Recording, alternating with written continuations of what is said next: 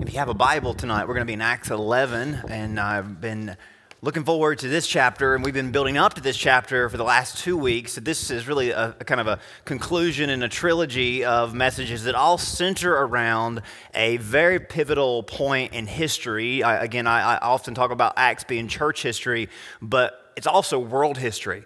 Uh, and because what happens in Acts didn't just impact a little group of people in a little part of the world. What happens in Acts impacts the whole world, right? Because what happens in Acts uh, may start in a small part of the world, but it spreads to have global implications and have a global impact. Uh, and of course, Acts begins in Jerusalem, but it ends in Rome. And, and again, as Luke tells that story, he does that, of course, because that's what happened, but also because God is wanting us to see uh, that uh, what began in Jerusalem, what began in the Old Testament in a, in a single nation, has spread to all nations, has spread to all people. And of course, that was God's plan from the very beginning. Uh, tonight, again, we'll be concluding what has been a three part deep dive on the church's expansion. The church does not expand if we don't get through Acts 10 and 11. Of course, chronologically, that makes sense because we don't get to Acts 12 unless we get through Acts 11. But, but historically speaking and, and, and globally speaking, the church does not leave the Middle East if not for what happened in Acts 10 and what is followed up and responded to in Acts 11. So we've talked about Acts 10 for two weeks. Tonight, we'll get into Acts 11 uh, as we see the church expand beyond Judea. We've talked about that word. We we've used that word a lot this past couple of uh, weeks and, and, the last couple of months, really. That word beyond. Uh, beyond Judea, beyond the Jewish and Judaism roots, beyond what was easy and comfortable for the church, beyond the boundaries set around it and by it. We, we've spent the last few weeks in what is really one of those chapters in the Bible that is more than the sum of its verses, more than the sum of its points, uh, such a monumental point in history.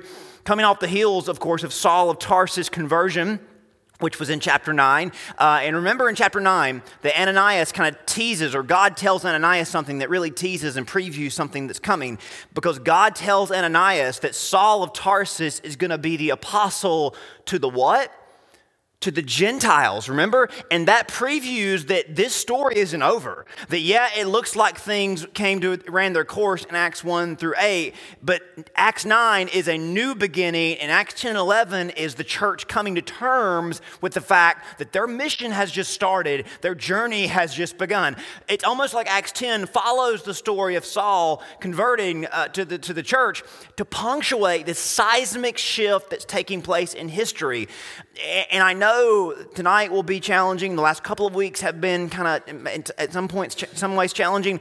This conversation is something that's so important that the church continues to have because this is our identity. And as we'll talk in a little bit, our, our future depends on our response to this same event as it did to, to the you know, contemporary generation's response. So, just to recap uh, where the church was at this point in time, around 40 AD, the church based in Jerusalem had saturated the reg- region of Judea and Galilee with the gospel, and within that context, it was booming.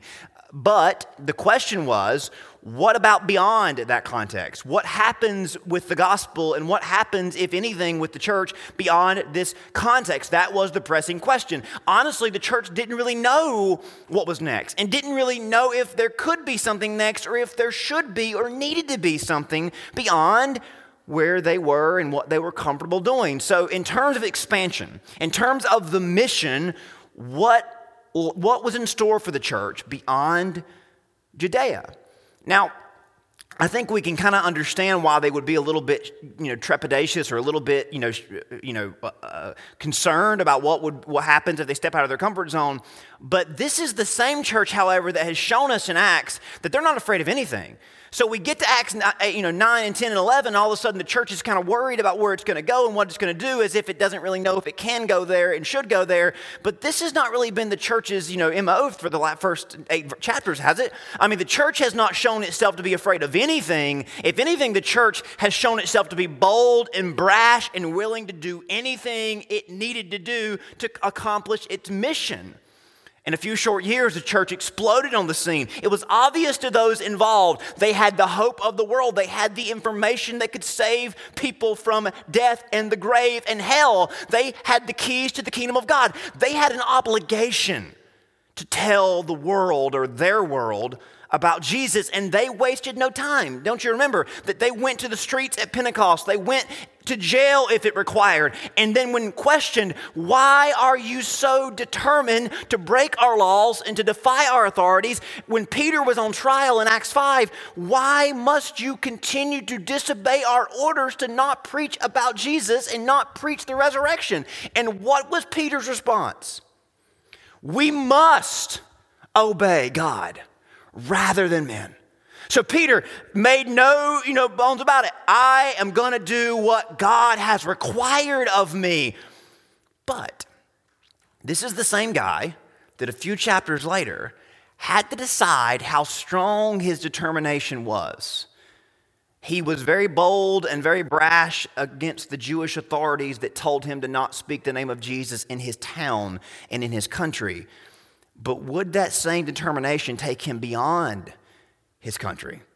As we found out, this is where some tension began to take place or began to set in place. Because as we found the last two weeks, Peter's sense of must was actually limited.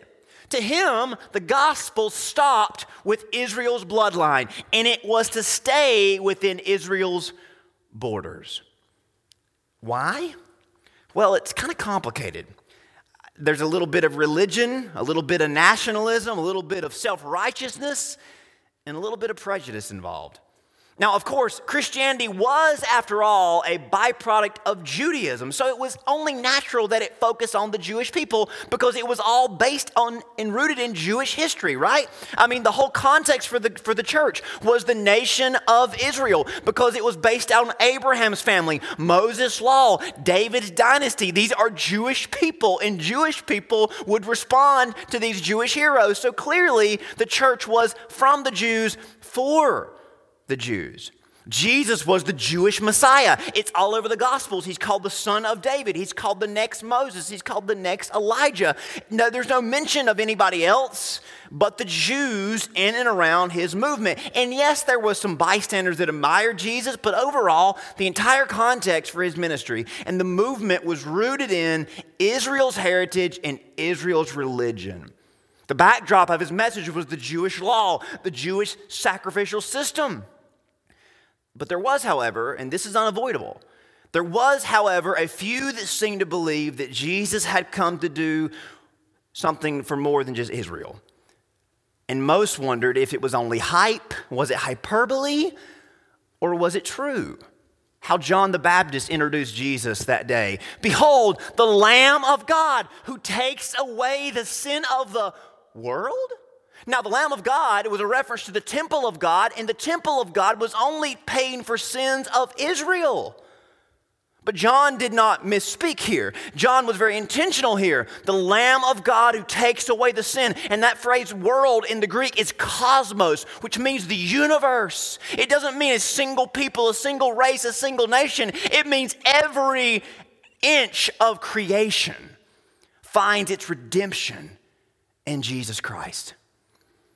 Jesus, of course, would go on to die. Of course, he rose back to life, kickstarted his church, and his followers, once afraid, once scared of what might become of them if they remained associated with a man killed for treason and killed for heresy, now were emboldened by and empowered with fearlessness. As we've read through Acts, we've seen that faith in Jesus and the power of his resurrection had changed them, and it would continue to change them as areas of their life showed the need for redemption and resurrection. His death had brought them forgiveness. His resurrection brought them new life. Their faith made all of this personal. God was with them and would never leave them. Jesus told them that this wasn't just for them to revel in, but they were to spread this good news. And he also told them that this good news was not just for the Jewish people, but it was for the whole world. But it was like it just kept bouncing off their foreheads. They just didn't register. It didn't register with them that Jesus literally meant the whole world, as in everybody. And this is where, as we learn with Acts 10, this is where the work, there was work yet to do and that the resurrection was wanting to do yet a work in Peter's life and in his followers. In the story in Acts 10, or preceding Acts 10, we see Peter raises up a disabled man. Peter raises up a dead woman, foreshadowing that God was wanting to raise up Peter from something that was an obstacle to his flesh, as God tells him in Acts 10, Rise up, Peter, as you raised up the woman, as you raised up the man, so am I raising you up from this obstacle that is in your heart. What was that obstacle? An unwillingness to truly expand the church, to break from a static religious model and a skeptical nationalistic model. Static religion, which is the temple model. There's one building in one city for one people. But the church wasn't like that. A nationalistic model that says it's for a certain group of people and it's skeptical as if it can help anybody else that doesn't look like us or talk like us or dress like us or act like us. One, on one hand, there were those who did not want to go, and on the other hand, there were those who did not want to go to the Gentiles specifically. Even though the message had proven plenty of times to work on non Jewish hearers, which suggested it wasn't a can it work question, it was a should it work question. And that kind of sounds wrong, doesn't it? Should others get a chance to believe? Of course they should. But the early church literally had that question Should others get a chance? And they came down on no, they shouldn't. Now, they knew it was a terrible thing to say out loud. They just decided we just won't go so nobody will question. We, you know, we'll just stand still and nobody will ever know the real reason why we're not going. But if you really want to know the real reason why we're not going, it's because we don't want to. kind of sounds bad when you say it out loud, doesn't it? Now, I know we've hit on this for three weeks. It must be important, right? But the Great Commission is the lifeblood of the church. Remember this from our Sunday night groups discussion? The Great Commission is the most important imperative. What's imperative mean? It's a non negotiable command. You must do this. The Great Commission is the most important imperative of Jesus. It's the lifeblood of the health and the growth of the church. As in, if we do not obey the Great Commission, there is the health of the church is waning and the growth of the church stops. Pretty serious, isn't it? And I, I want to say this beware. Beware of how good religion is at excusing us from obeying the Great Commission. Because religion will give you all the excuses you could ever ask for as to why you should not go, as to why they should not hear. It always is coming up with good excuses, and it's good at excluding others from benefiting from it. And the scary thing is, the scary thing is, after religion repeats itself again and again and justifies itself again and again, we'll feel convicted when we go against its rules. And we'll be less convicted by the Bible and more convicted by some religious system that isn't biblical. It's scary how that works. Religion's goal is to muddy the waters, confuse, and ultimately control and disable the church from doing any good. Now, where all this gets interesting was when Peter finally came to terms with God's will for his heart and for the church. Deep down, Peter knew he was on the precipice of something way beyond himself, but he was proudly Jewish. He was reared and raised to be the best Jewish believer possible. And God didn't want him to lose that, did he? Nothing wrong with his Jewishness. Why, God didn't want him to cast those traditions away, did he? Being Jewish came with a lot of positives. He was looking for a Messiah. If he hadn't been Jewish, he wouldn't have been in Judea. He wouldn't have followed Jesus when he was on the Lake of Galilee, right? So clearly there was a lot of positives. He was looking for a Messiah. He was looking for the Son of God. He was the first to confess that Jesus was indeed the Son of God and quick to remind people that Jesus was the one and only Messiah. He preached the gospel loudly and boldly on opening day to the Jews. He shared the good news with the Jews in the temple. And when the Jewish authorities said stop, Peter wouldn't stop. Under Peter's leadership, the church took the message to all of Judea. Thousands were saved, hundreds were made missionaries, and boldly and zealously preached throughout the country. But as this message spread, many who weren't Jewish, many who weren't Jewish and had not heard of Abraham, Moses, or David, but when they heard of Jesus, they believed.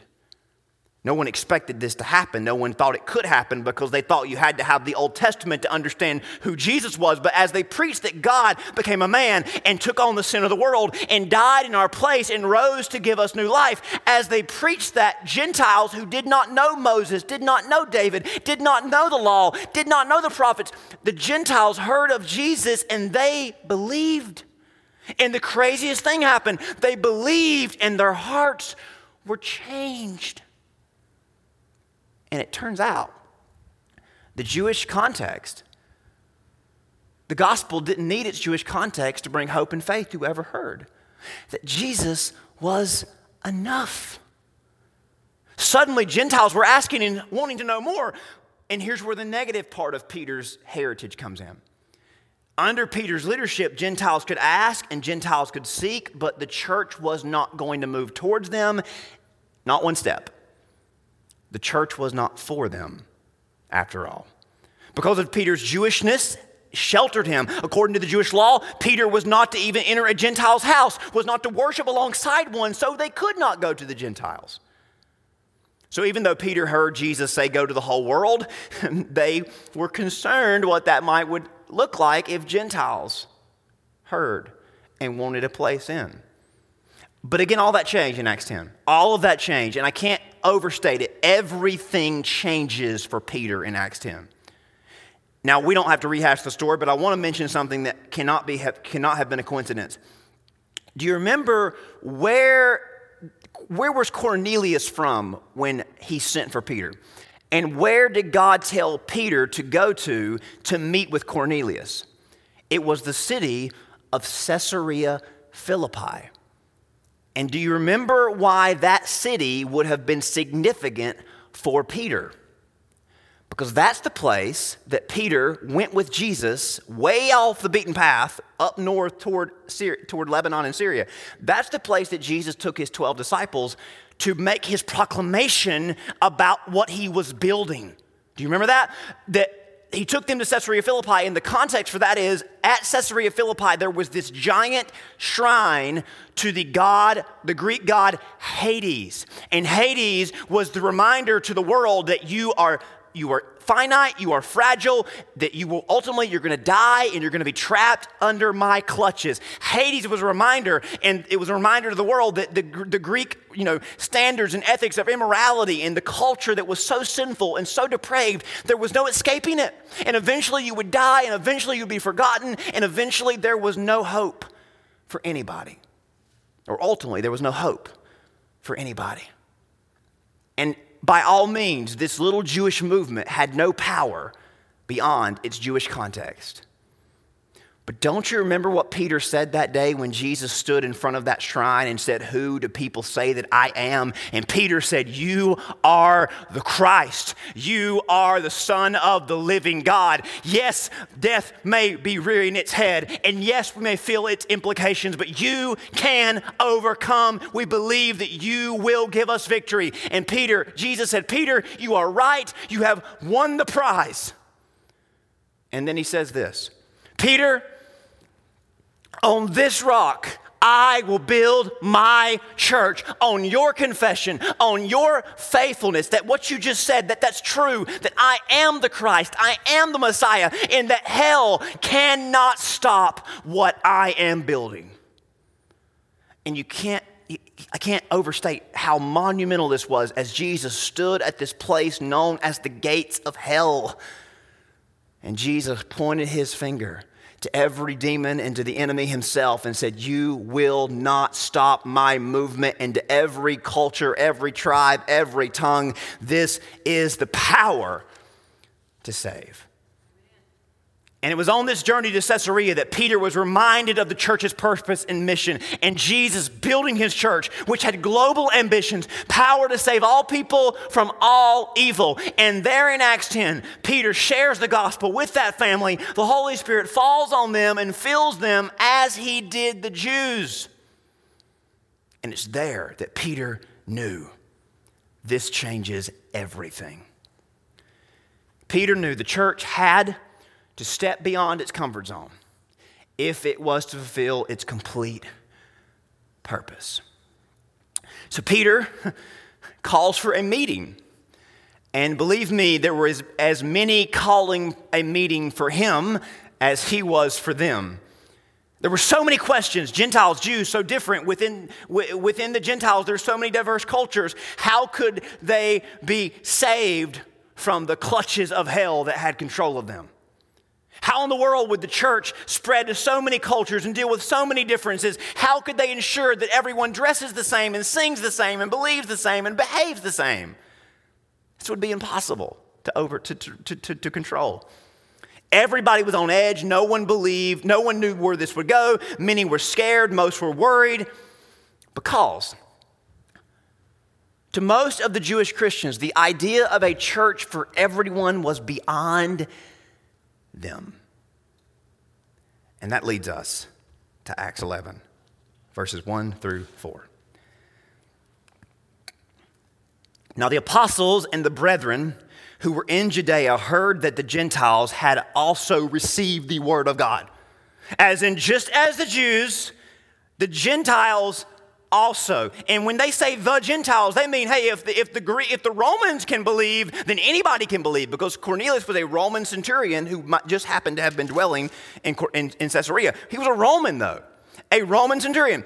And when Peter came up to, the, to Jerusalem, those of the circumcision contended with him. And that's, that's referring to Jewish Christians who believe that their Jewishness was as important to their salvation as their Christianness. Does that make sense? That you had to be a Jew before you could be a Christian, that you could not get in unless you were like them.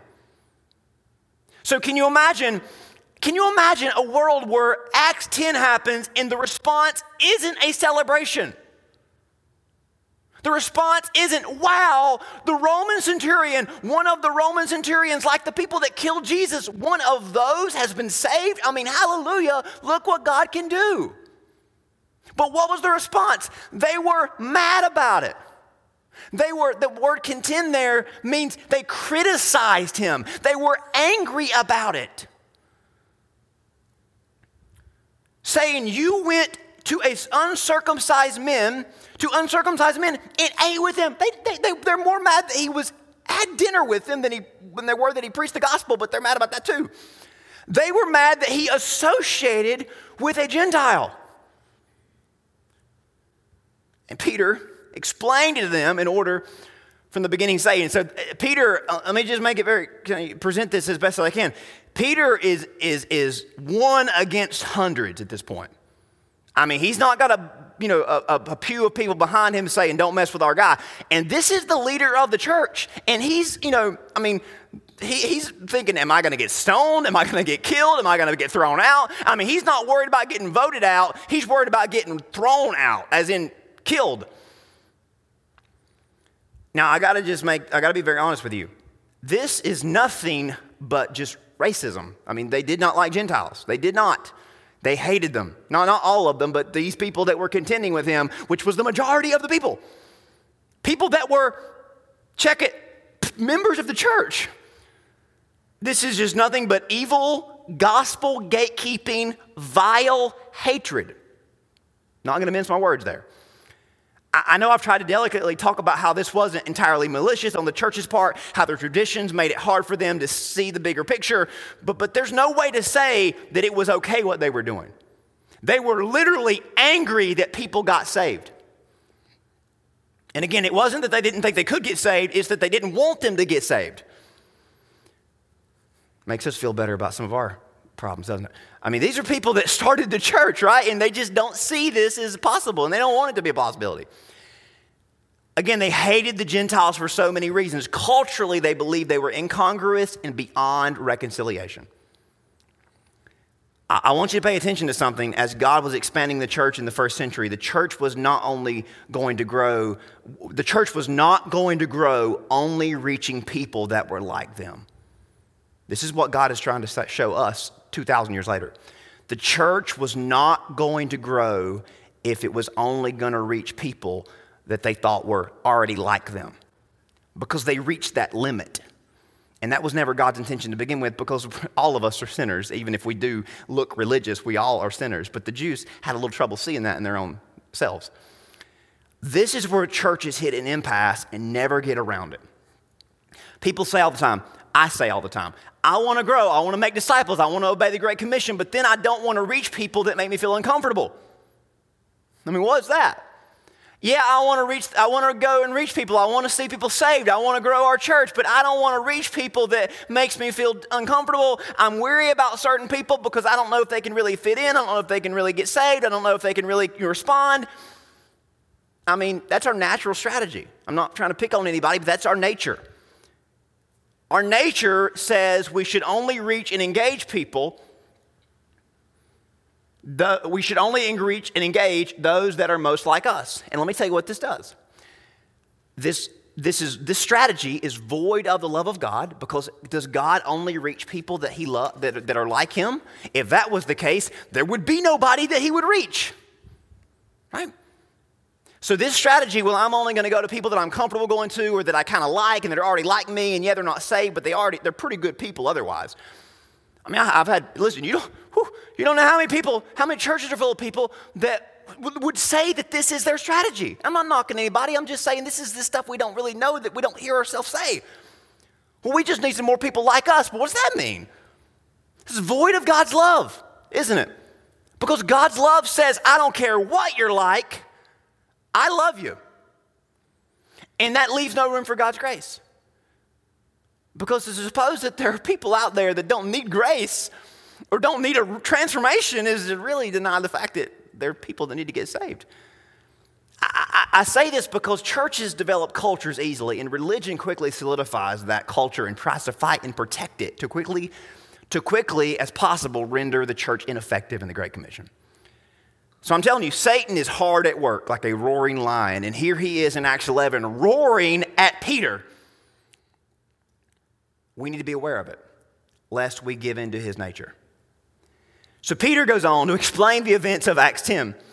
And what he does uh, from verses 5 through verse 10 is he basically just recounts that story. I was at Joppa. I had a vision. God said, Eat, this, eat these animals. I said, No, Lord, I'll never eat unclean animals. He did, then he begins to put the pieces together. The unclean animals were Gentiles. And I was telling God, I'll never go to Gentiles because I don't like Gentiles. But then God said, No, no, no, Peter, that's not right. And then God, I said, Okay, God, I'll go.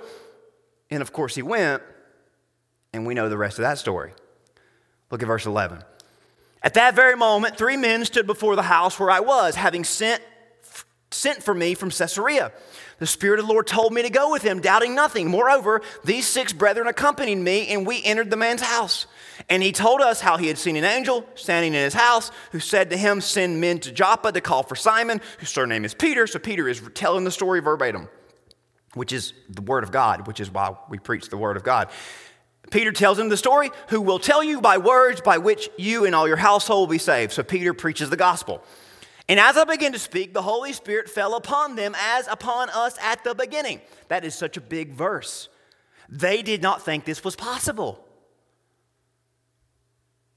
They realized that they did not have the market on the anointing power of God.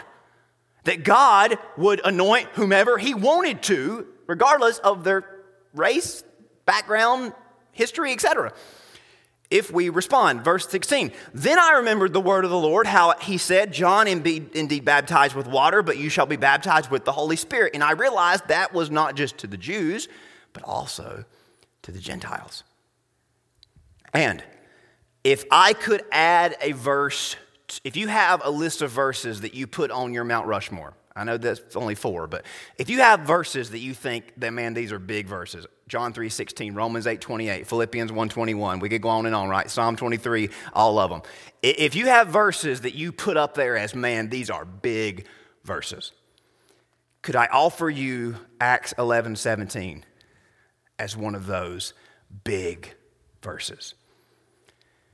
If therefore God gave the same gift as he gave us when we believed on the Lord, and here's the big part of it who was I that I could withstand God?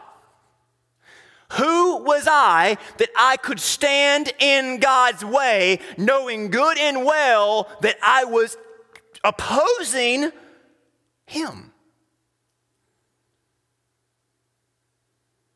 Now, my response to verse 17, it, it, it makes me speechless every time I read it.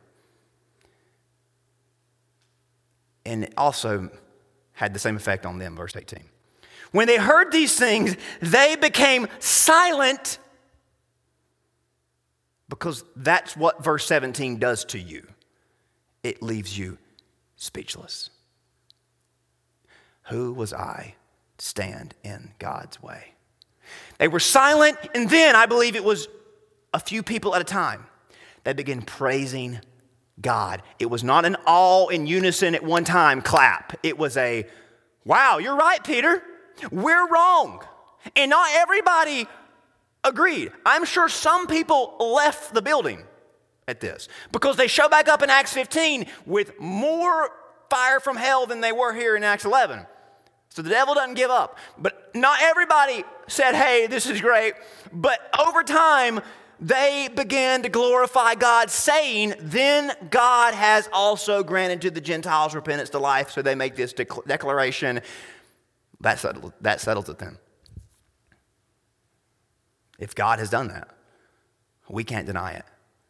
And we best get to work facilitating this movement, if indeed this is what He wants to do, and if indeed this is where He is going. So they were at a crossroads. They knew it. They had in possession the keys to heaven, the hope of nations, the plan of salvation. And God says to them, There's no boundaries, there's no prejudices, there's no restrictions. God has a plan. They knew the church was created to be a community built around believers for all the nations.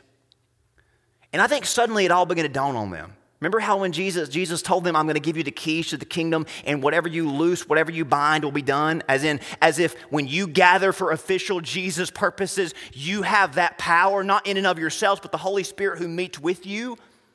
Remember what he said in Matthew 18? That where two or three are gathered in my name, there I am? I mean, it began to dawn on them wow, this is incredibly sobering power. And if, if we believe this was our true, and if, this, if we believe this is really what happens when we come together, we would be doing whatever we could to get as many people in our midst as possible so that they might could experience what we get to experience on any, given Sunday. Wouldn't we? Where they came down was this meant they could they were to go deep and wide, that nothing could stand in their way. And suddenly they knew they could not get in their own way because God was calling them beyond walls, pews, and traditions to reach a people with the hope of Jesus Christ. If anything got in their way, they were to tear it down. If anything worked, they were to double their efforts. But if it stopped working, they had to figure out what would. They knew this, and I think this is kind of where we see the rest of Acts going. So I'm gonna, this is kind of big, big picture vision casting for the next five minutes. They knew their goals were to exalt Jesus and amplify the gospel. That's all they were to do. All of a sudden, all their Jewish gatekeeping that they had in their mind, we got to do this and do this and keep them out and stop them from getting here. They realized, wow, that's that, all that's wrong. That's in the way. Our goal is to exalt Jesus and to amplify the gospel. So from this point forward, they knew they could not get in God's way. Why would they want to? And this is really sobering. If God's way was about reaching, saving, and welcoming people, anything that withstood or did not assist this meant that they were in the way of or headed away from Him. Now, I don't think I've taken too much liberty in that statement from where we've, what we've read. If you disagree with me, I, would like to convince you. I don't think that that is a far fetched conclusion to come to because what I read in the rest of Acts is a church that changes its strategy completely. Being obedient to this plan of God would be complicated and messy, but it would be completely worth it because hell couldn't stop it. Peter knew from that moment on, as the leader, as the trend and tone setter, he could not stand in God's way. As he returned to that place where Jesus kicked the whole movement off, it dawned on him Who am I that I should stand in God's way? Peter remembered Jesus saying, I'm going to build my church and hell can't stop it. And there he was attempting to stop it. And he realized, What am I doing? Here in this meeting, the church was attempting to stop it, and he stands before them and says, What are you doing? Peter says, I've stood in God's way before multiple times. And over and over again, I come back to this place. What am I doing? The same man that made that statement of faith had worked against it a few times. In church, this is where I want to talk to us for a minute. We gather here and we sing how we love Jesus.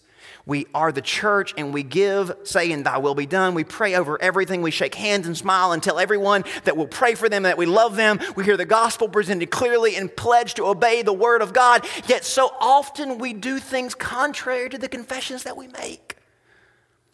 We let sin take control of our lives and we inhibit that inhibits us from being the people God wants us to be. And we allow pride and fear and selfishness to hold us back from our mission. You know, my only response to this is what their response was in verse 18.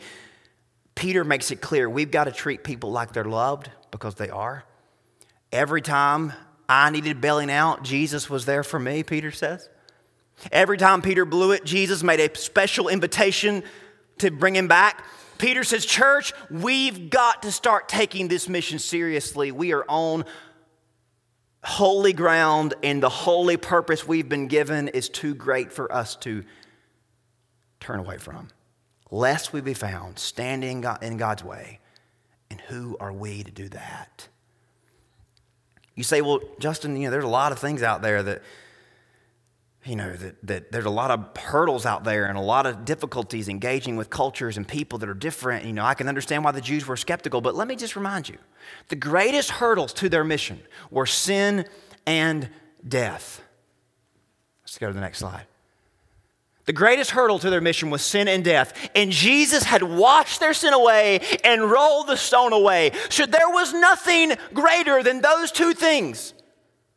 And if Jesus removed those two obstacles and those two barriers, who are we to act as if God can't remove any other one?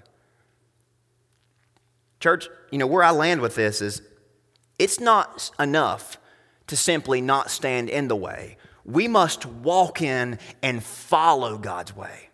If we're ever going to get things done and see the church come to life like it was in Acts, we've got to do what they go on to do. And here's what we learn for the rest of the book. If the church was going to be obedient to and effective through the Great Commission, they would have to fight against the religious drift of prejudice, of arrogance, and of indifference. That says, prejudice says, I don't like them. Arrogance says, I'm better than them. Indifference says, I don't care about them. One of those three reasons was the reason why they didn't want to go to the Gentiles. We have got to fight to overcome these because these same things hold the church back today.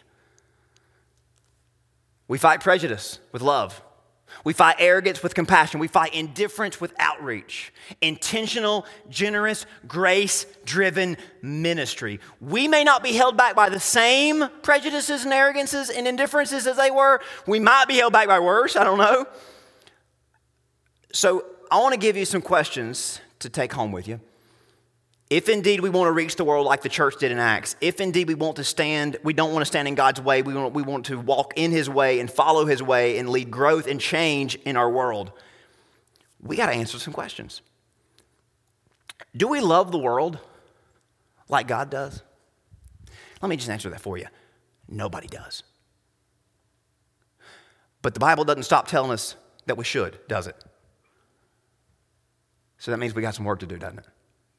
Every, every few chapters in Acts, they have to come back to these questions. Do we love the world like God does? Well, we got to keep on going. We got to keep on loving people. We got to keep being intentional.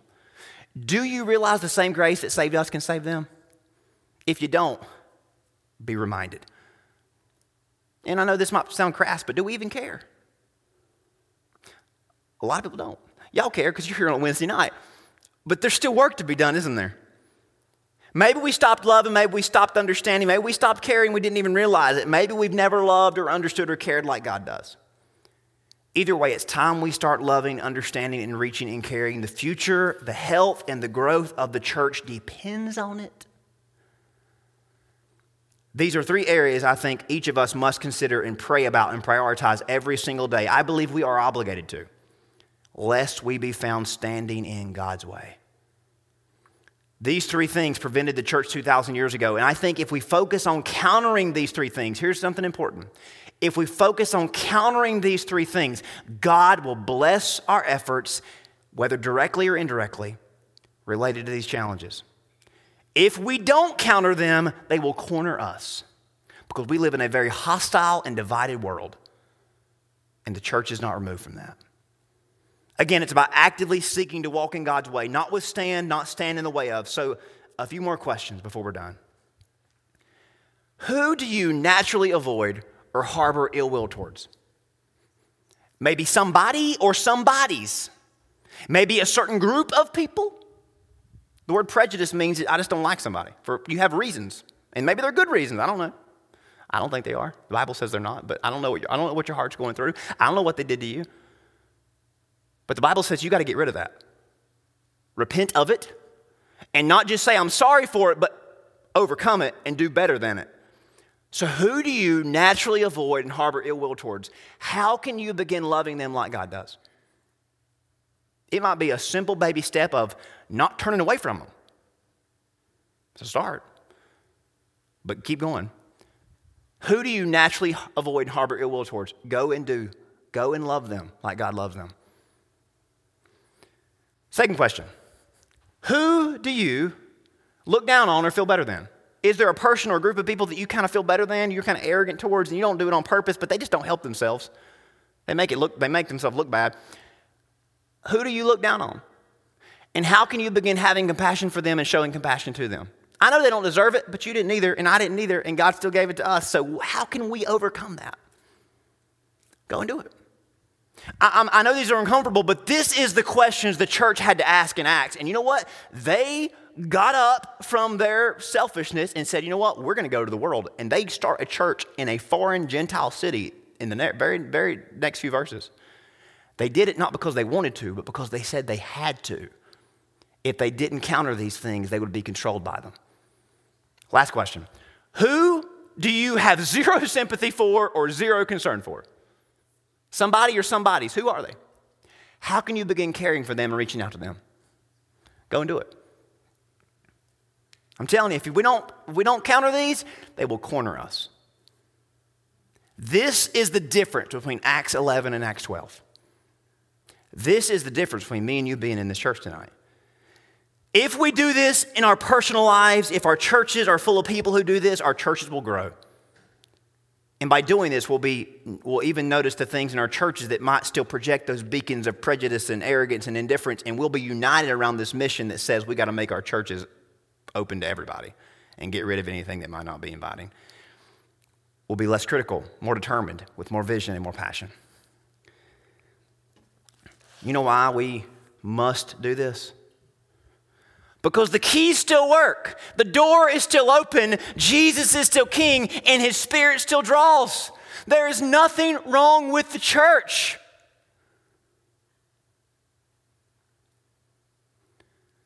Are we?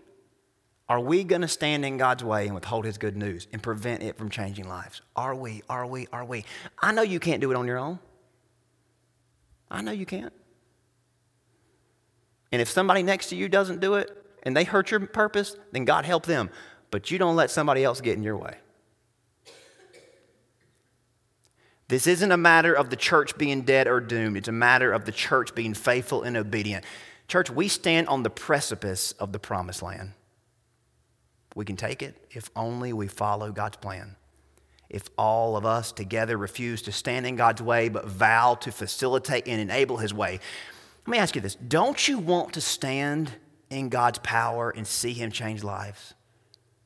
Isn't that greater than holding on to things that have no good in them, that keep other people from seeing God's goodness?